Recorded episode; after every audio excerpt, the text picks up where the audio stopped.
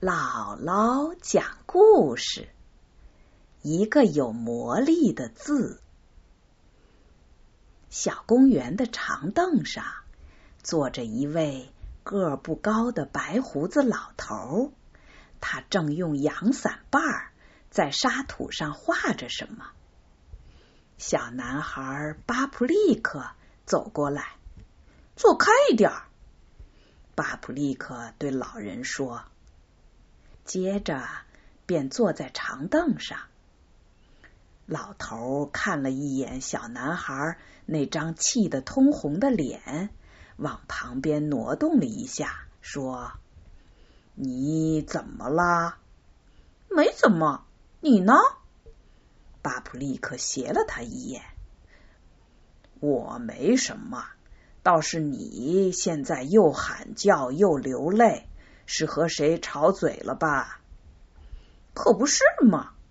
小男孩生气的嘟囔着：“我还要马上从家里逃跑呢！”逃跑？逃跑？哼！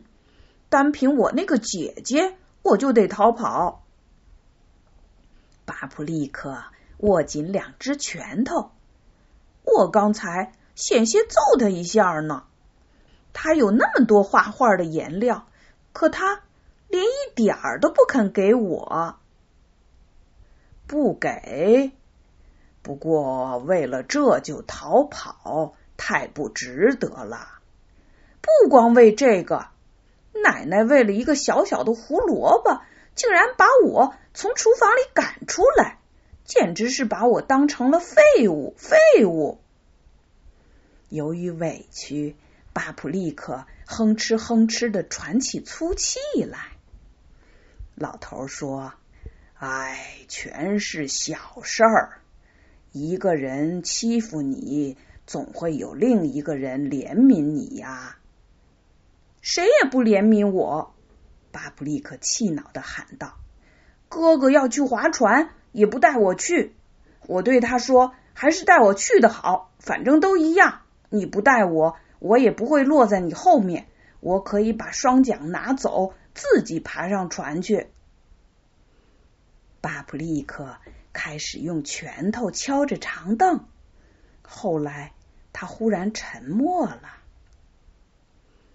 哥哥不带你去也没什么关系，巴布利克说：“您为什么总盘问我呀？”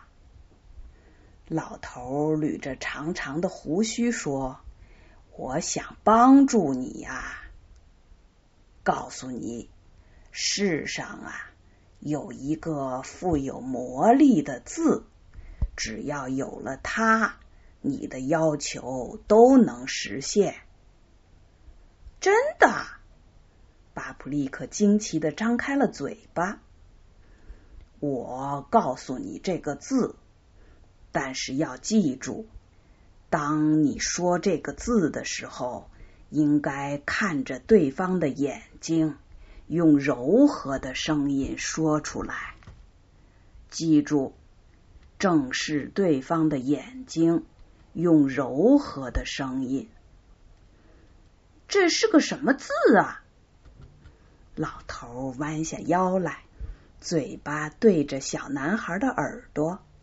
柔软的胡须紧贴着巴普利克的面颊，他低声说了一句，又大声的补充道：“这是一个富有魔力的字，但是千万别忘了该怎么说。”我去试试看吧。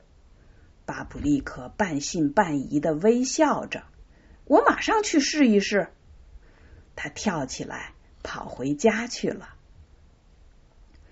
姐姐正坐在桌旁画画，她的面前摆满了各色各样的颜料，绿色的、蓝色的、红色的。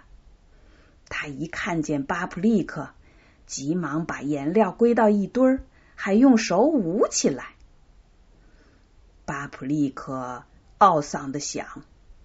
老头欺骗了我，难道他就这样听那个富有魔力的字吗？巴普利克侧着身子走到姐姐身边，轻轻的拉了她的袖子。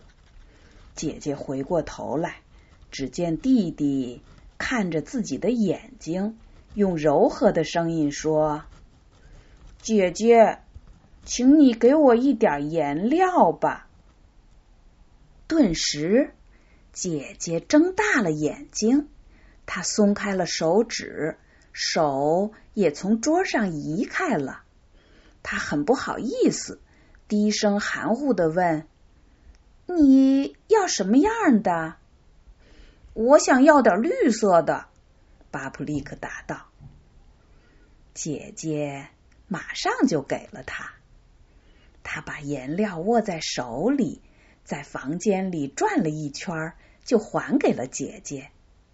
他现在并不需要颜料，而一心想着那个富有魔力的字。我到奶奶那儿去，她正在做饭，看她还赶不赶我走。巴普利克这样想着，就去打开厨房的门。老奶奶正在煎香喷喷的油炸包子。巴普利克跑到他跟前来，望着他的眼睛，低声说：“请您给我一只小包子吧。”奶奶挺起腰来，呵，这个富有魔力的字使他的双眼炯炯闪光，使他脸上每一条皱纹都因为微笑而舒展开来。呵，我亲爱的，你喜欢热乎乎的吧？热乎乎的。他边说边给巴普利克。挑了一只最好的、煎的油黄黄的包子，巴普利克高兴的跳起来，并且热烈的亲吻奶奶的双颊。魔术师，魔术师！他想起了老头，便自言自语的唠叨起来。午饭以后，巴普利克安静的坐在一旁。听着哥哥的每一句话。